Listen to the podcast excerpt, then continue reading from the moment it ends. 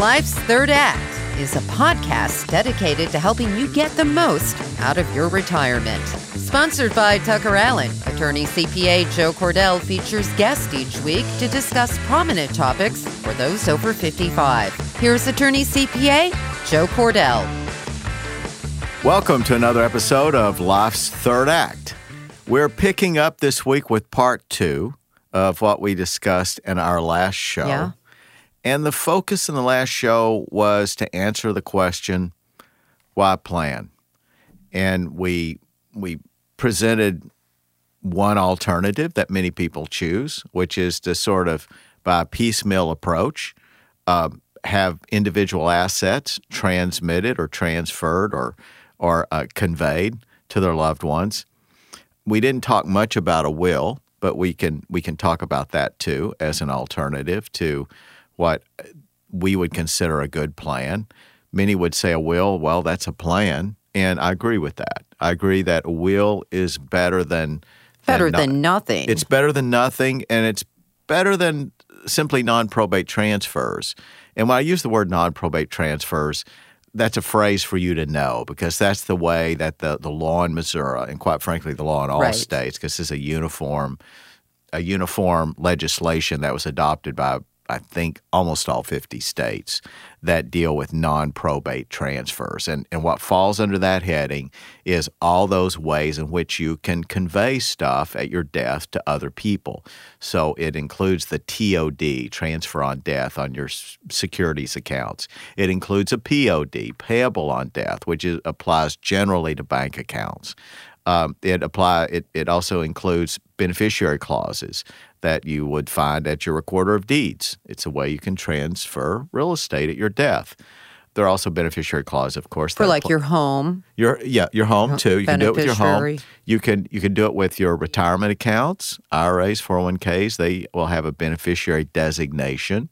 Uh, similarly, life insurance beneficiary Yes. designation.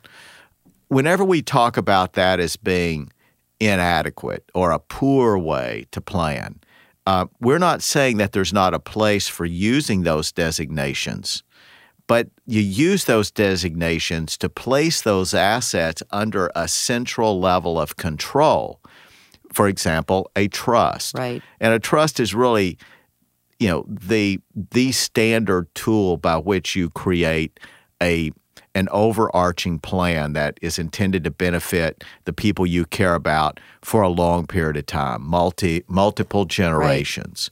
You know, the laws changed about how long can a trust be in effect, and and for a long time there was this thing called the rule against perpetuities, that where you bumped up against it if you tried to to go too far in the future of helping you know your the the people you care about. What's that called? and their descendants. It's called the rule against perpetuities. I've not heard that. Oh, it lurks around out there. I can tell you, it gets a ton of attention in law school, and it and when it comes up, you know, in practice, it gets a lot of attention. Okay. attention disproportionate, quite frankly, to its importance. Strong roots are essential for a healthy tree, especially your family tree. That's why you work hard to take care of your family every day. At Tucker Allen, we know that taking care of your family means planning for the future. Our team provides personalized estate planning to help you protect your family, your legacy, and your future. From wills and trusts to long term care and estate planning, count on Tucker Allen, personalized estate planning made simple. Especially now that we have new laws where you can have what's called a dynasty trust. You can have a trust that's in effect for multiple generations. And let me say again, as, I, as I've said to you all many times, this is not just for rich people. Life's Third Act is not a show that's intended just for rich people. No. We, we hope that some of you out there are. Uh, good for you. But but that it's not a show that's designed just for people who have a lot of money. But but for those of you who think that trusts are for people who have millions and millions of dollars, it's not true. And I admit, at one time, I thought that. Yeah, I well, did think that. you know, we grow up in a culture where when you hear the word trust used, it's probably in a movie. Trust It- fund baby. Yeah, yeah. It, it's it's used in a derogatory way. Yeah. Or it's been characterized in a movie as something that applied to the rich and famous, uh, maybe in the news when you hear about it. So there's this myth that this is something that if you don't have a lot of money, then you should just have a quote unquote simple will. Yes. And and I agree that a will, as we've said, is better than nothing. So, you know, if if if you're only willing to do a will, so be it. And incidentally, a will a well done will will have what's called a testamentary trust. A testamentary trust just means that a trust comes into existence, but it comes into existence in the will. So that would be fine if if it wasn't for the fact that now everything has to run through probate, where you have delay, you have people who's are reaching their hands into the probate estate legally, hopefully just legally, but legally is bad enough. Right. Meaning, if you look at the compensation that's paid to a PR, which is a, a the the a state representative, the personal representative, I mean, this is based upon the amount of money that's involved. It could be tens of thousands, hundreds of thousands. I mean, it adds up. Uh, and and what if you read the statute, you can tell lawyers wrote the statute that applies that states the compensation that a personal representative, which is the executor, is supposed to get in at after you pass. Because if you read the statute, it says at a minimum they're to get the schedule of percentages based on the value of the estate. At a minimum. Now that doesn't sound like something that that you know the the common individual, the person off the street wrote. That's something that lawyers, I suspect, uh, had a hand in, and it's a very generous provision. So the bottom line is, probate is not something that you want to ask for. Uh, it's bad enough that you're going to get it if you've done a will, but it's not something you should sign up and volunteer for. And people who do wills sign up and volunteer, consciously volunteer for probate. Because if you have a will, you are assured probate. Matter of fact, you're promised it because it's supposed to protect your estate. It's supposed to assure that your stuff goes to the right people after everybody who has a legitimate claim has had a chance to take out their portion.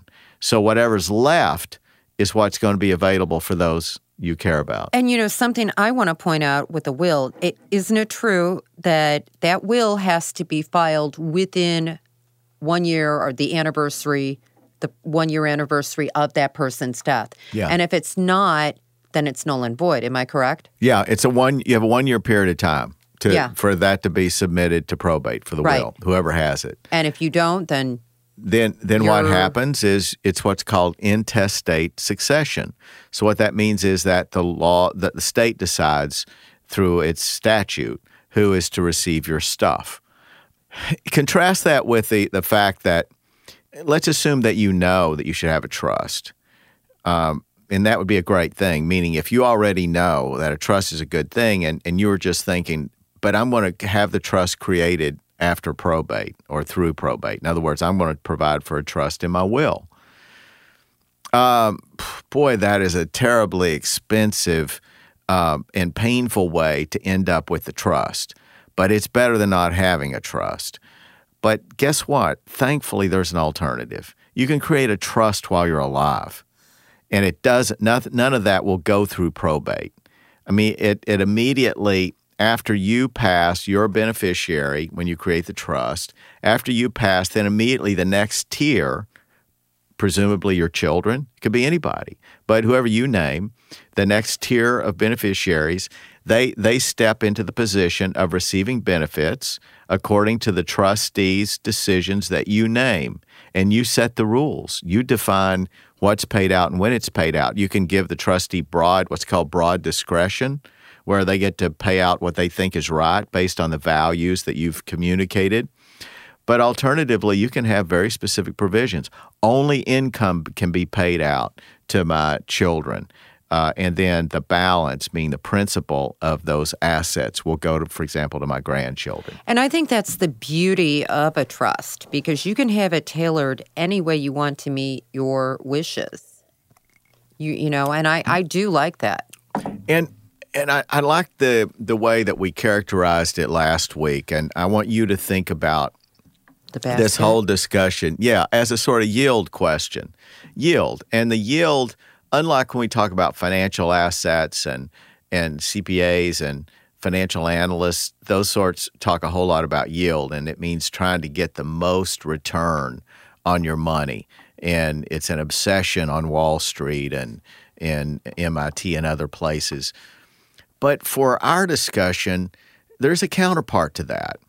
We need to think about yield, but yield means for you and for us, um, how do we get, extract, squeeze out the most benefit for the people we care about of every dollar that is in our estate when we leave this world? How do we maximize that yield? And that's a broader subject than, than something as simple, I would even argue as mundane as the rate of return. Rate of return is important, and you can you can certainly better control that through a trust than you can through any of the alternatives, in my opinion.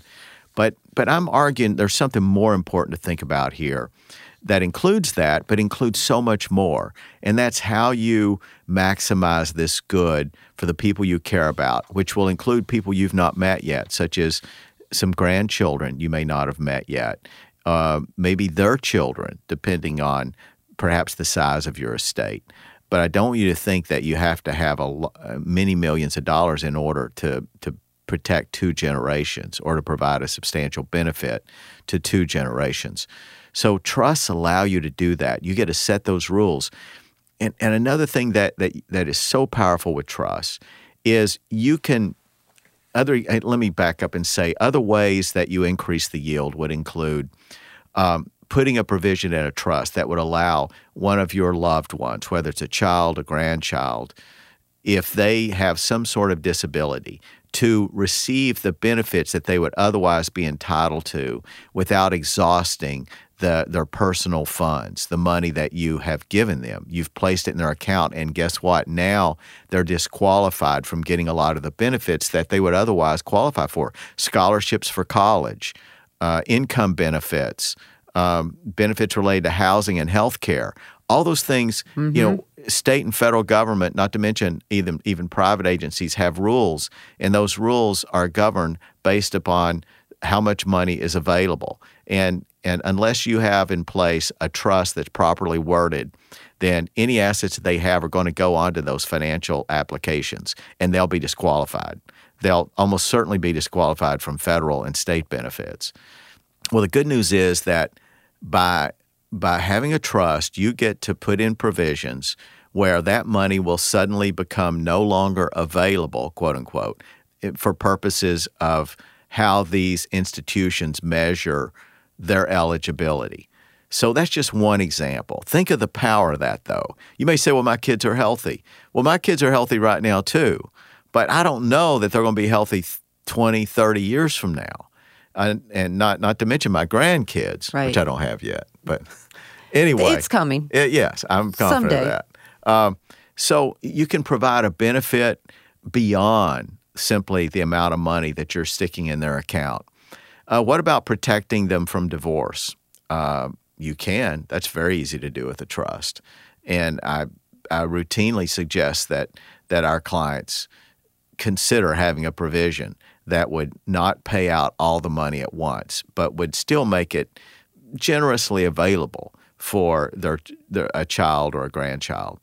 So are you saying distribute over time? Uh, yeah, I do. I'm not a fan of a provision that dumps all the money in their lap at one time. And and again, I'm not assuming we're talking about a million or ten million dollars here. I'm assuming even fifty thousand dollars, maybe uh, even a hundred. It depends. It uh, it very much depends. Uh, Can but, you put something though in there? You know, saying if uh, they get divorced from the spouse, the spouse is not entitled well, the way you do it is you let them take the money out as it's needed, and and so you you it's paid out in dribs and drabs, but it's paid out in a way that they get the benefit. The whole idea is not to prevent them from getting the benefit. You want your loved one to get the benefit, but here's what happens. I can tell you this as a as a former divorce lawyer. What happens is any money that's given as a gift or an inheritance in 90 plus percent of the cases goes directly into a joint account for a married beneficiary. I can just tell you that's Right. what happens. That's the way the world works. Many of you have seen it happen. Some of you have experienced it. You've gotten an inheritance and it didn't occur to you to do anything else. It never occurred to you to carefully segregate those monies and to assure that they were never commingled with the money that you earned, which incidentally, what you earned is a marital asset. So you have to be sure not to deposit that in the same account. So you, you have to be very meticulous to be able to keep that money segregated sufficiently so that it continues to be the separate asset that it was when you got it. Now, I can count almost on one hand the number of clients I've seen at Cordell and Cordell over the years. Not quite one hand, but uh, but the point is, a small percentage have been so meticulous when they got that money that they honored those uh, rules. And what what happens is people function a married couple, even if they're even if it's a rocky marriage, their money goes into a pot, a single pot, Right. and it gets commingled. And and even if they have separate accounts, they put what they earn in their separate accounts, which is a marital asset. What they earn is a marital asset. Your paycheck when you're married is a marital asset. So if you put a paycheck in with with a inheritance, hundred thousand bucks, you put five thousand dollars in there, a paycheck, and you put it in there for a period of a year or two or three or four. You've been earning interest. Some of the interest was related to your inheritance. Some of the interest was related to the related to the five thousand dollars, which came in in a series of payments. And and is it possible to, with precision, extricate the amount of money that that constituted your inheritance from that pot? I, I can tell you that most judges have have just said no. It's hopelessly commingled. You may say, "Well, no, wait. I, I put fifty thousand in there. Why can't I pull out fifty thousand? That isn't the way it works because you had interest on interest, and money. Some money was pulled out. The money that was pulled out and used was that money the fifty, or was it the the portion that came from your paycheck? So it's a very Yeah. you put it in the hands of opposing counsel for the other spouse, and I can tell you that that that money is likely to be considered Marital. hopelessly commingled. Marital. Yeah. So this is just another way in which you increase yield. We're talking about increasing the ability of every dollar you have to do much more good than you might have thought. So yield is important. And why would you choose to do things in which you minimize the good rather than maximize the good? And a trust allows you to maximize the good. What about debts? You know, what about the debts of your children, of their children? Uh, did you know that with proper wording, it's called a spendthrift clause.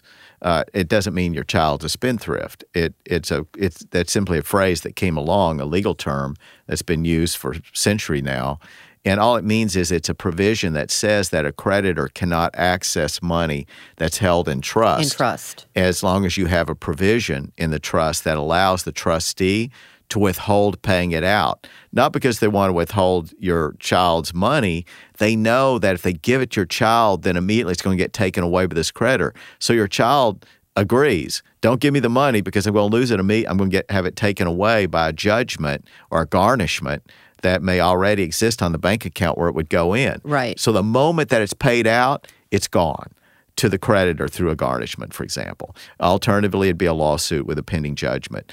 So uh, you can easily, easily protect that money from any risk of a creditor. Even if your kids are very responsible, they may have that wonderful propensity to be an entrepreneur. And guess what? The average entrepreneur I read once goes bankrupt twice.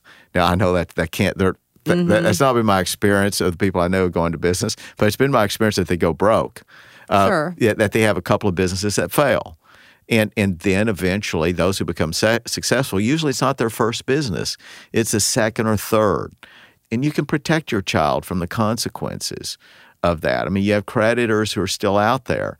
Yeah, you want your children to pay their debts, but you'd rather that those debts not be paid with the inheritance that you're providing them. So I, I want to kind of get an idea of what this looks like. So say you are leaving your child $100,000 and you obviously, this child has debts, outstanding debts, uh, maybe perhaps a lawsuit.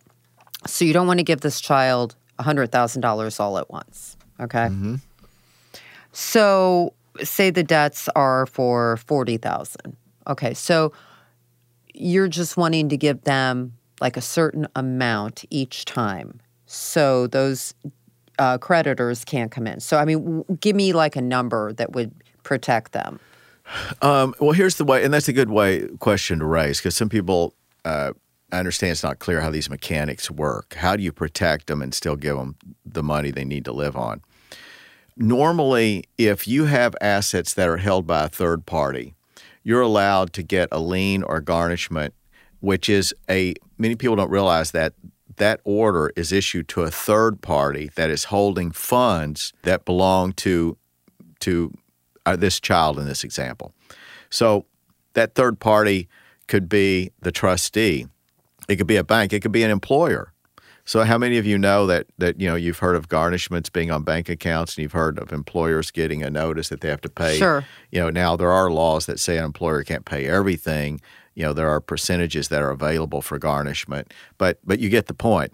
Uh, those actions are ways in which a creditor they file a lawsuit, they get a judgment, then they take that judgment and they register it, and they're able to have a lien uh, against certain assets that you own, and you can you can even send those in the form of a garnishment to people who owe you money. So, how does a trustee protect when you have $100,000 that's sitting in an account that may have become 150,000 depending on what the investments were? How do you protect then um, that money from the claims of a creditor against a beneficiary? Because you may say, well, gee, that money is supposed to go to that beneficiary. Well, through a trust, through properly wording, you can create a spendthrift provision. And courts universally have said, in virtually all the states, have said that that if you have that provision, then those funds are not subject to a garnishment or lien. The only thing they can do is is technically if they were to pay that money to a beneficiary and it were go into a bank account in the name of the beneficiary, at that point they could take it.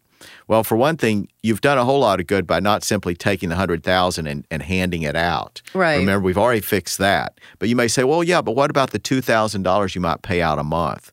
Well, it's true. If the two thousand dollars goes in the account, they could get that, but you can prevent that. I mean, you can pay the money directly to the beneficiary. There's so many ways to assure, and and what you've really done is you've allowed the beneficiary to continue their life, to to pay their their rent uh, to pay their car payment, things that need to be paid. You can you can protect all that. Uh, but it's still, you may say, well, but if they get the money and they let it accumulate in a bank account, once it's in their name, it's not in the trust name, it's in their name. And uh, yeah, but that's the whole idea is you can prevent that number one. But number two is it's better to lose 2000 in going into an account than to lose 100000 So, but this money would be paid to this heir, the beneficiary, Mm-hmm. in the form of a check. If it goes into a check, the beneficiary can cash it and take cash, and pff, it's protected. I mean, there's no way to Put it in it. a shoebox if they want. yeah, I mean, I. You, I mean, we, it's we not kinda, a good idea, but But to, but to But- for you to make your point, that's correct. Okay. Yes, you could. So the but here's the important thing is that so many so much mischief, so many bad things can happen when you take a pot of money and hand it out to your loved ones. And I don't care if they're mature, I don't care if they have good judgment, I don't care if they're doctors, lawyers, whatever they are. When you put it in their name, they're, they are vulnerable in a lot of ways, and there's nothing they can do about it they can't go out and create a trust for themselves that has the power of what a third party can do for obvious reasons. You know, we can't go out and build a wall around our money and let us use it the way a third party can build a wall around their money and hand it to us. It's just it's considered fair play, for lack of a better way to put it. It it doesn't seem fair. So there are a lot of restrictions on your ability to create that sort of protection for yourself once you've received money for you to be able to, to create a trust that will do all those things as effectively. Whereas and when someone else gives you a gift and they put conditions on it that way, then it's not unfair to a creditor. It's not unfair to anyone else because you know the the the debtor is not the one who created this. A third party did. You did. You created it. So these are examples that we've given here of the ways in which there's so much more yield, so much more good that you're able to provide those you care about than if you simply, through a piecemeal approach, through you know a, a box of designations, TODs, PODs called non-probate transfers. I mean, I think of that to be honest with you as a mess, and it's it's just a bad idea. It does not resemble a plan, even if it dumps money directly into the hands of those you care about when you pass away. That is not a plan. Let me make another point too. You should know that that the that these monies under under a non-probate transfer, they're still vulnerable to claims of creditors. So if you think that if you do a non-probate transfer that that, that somehow avoids that risk, it doesn't. Um, if first creditors under the law in Missouri, and this is the law in most states, uh, they have to first make an effort to satisfy all their claims through the probate estate. And if they can't satisfy all their claims through the probate estate, then they can go to what's called a non probate transfers. So it's different. Uh, but but you should know that that that still uh, there is an obligation of a creditor to make every effort they can to get the money they're owed through the probate estate. But when it's insufficient, they're allowed to seek out that payment through what we've now we've defined for you a non-probate transfer, and um, all those are vulnerable, including incidentally a living trust that was revocable at the time. Here's the test: the test is was the settlor or the, the decedent was the decedent able to access that money to pay creditors at the time of their death? Could they have personally accessed that money? And if they had that reasonable degree of access, and, and another way of measuring it is do creditors have access before the death? And if the answer is yes, then they have access after the death if the probate estate is insufficient.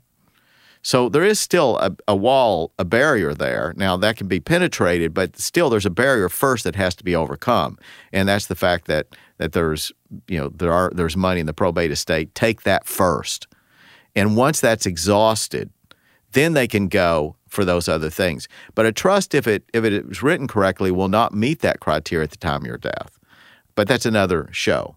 But still, if it were simply a revocable living trust, then it would be subject to the same vulnerability as to creditors at the time of your death. But now that's different. Don't confuse that the conversation we're talking about when we're talking about yield. We're talking about yield meaning increasing the benefit to those you love for with the money. Yeah, with the money that you leave them you know, so that they're protected as much as they can be from from taxes and and creditors and divorce and and this litigious lawsuit society we live in. You can give them money with that is special money. It has a special protection that makes it far more valuable than simply the face on the the face value of the money. I mean, what how do you compare five hundred thousand dollars, for example, uh, you know, denuded of all these protections to five hundred thousand dollars with these protections. You know, is it worth more than five hundred? Yeah. What we could argue about how much more, but surely we can agree it's worth more. Well, I wonder what it cost you in estate planning to create that. Did it cost you a couple thousand bucks, maybe? And and you get the protections I just described. I mean, it's such an incredible deal. And, and this it sounds like an argument by a lawyer on behalf of lawyers, but I can I can say I can say this to you. Uh, I've made the same argument to family members who couldn't even come to me because they're in other states. Uh, but I would say this to you, even if you're going to another lawyer, if you're not going to Tucker Allen, I would still say to you, it's simply a fact. It's an incredible, incredible deal to be able to spend, and I said a couple thousand, maybe it's a little more. But the point is to be able to spend that much money and get the value of what we've been talking about and on this show. protecting your loved ones and and yourself, of course. Yeah, I mean it. it it's just not even. Um, there's just no way to justify not doing it. I, that's that's all I can say. It's a stewardship function. It's a responsibility that we all have to those we love and care about. But anyway, I'm off my soapbox at this point. So you love uh, that soapbox. Yeah, I do. I do love that soapbox. uh, okay, I guess this is a good place to stop. Um, one thing we should mention is I think coming up on our next show, we're going to have Nina on, who uh, attorney with Tucker Allen. She's going to be talking about how to protect your pets. Our four-legged friends. Yes, in your estate planning.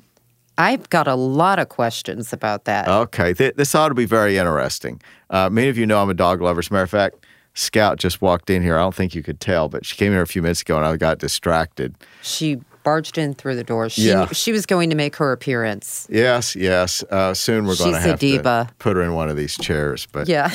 in any case, so you'll find Nina's discussion though about how to do planning for the care of pets very interesting, and we have relatively new laws now that make that very, very feasible. So this has been another episode of Life's Third Act. Till next time, take care. You've been listening to Life's Third Act, a podcast for thriving in retirement. Sponsored by Tucker Allen, your estate and elder law advisors. Each week, we discuss topics and answer questions to help you better plan for your future. For more information, visit tuckerallen.com. Subscribe and listen again next week for another edition of Life's Third Act. The choice of a lawyer is an important decision and should not be based solely on advertisements.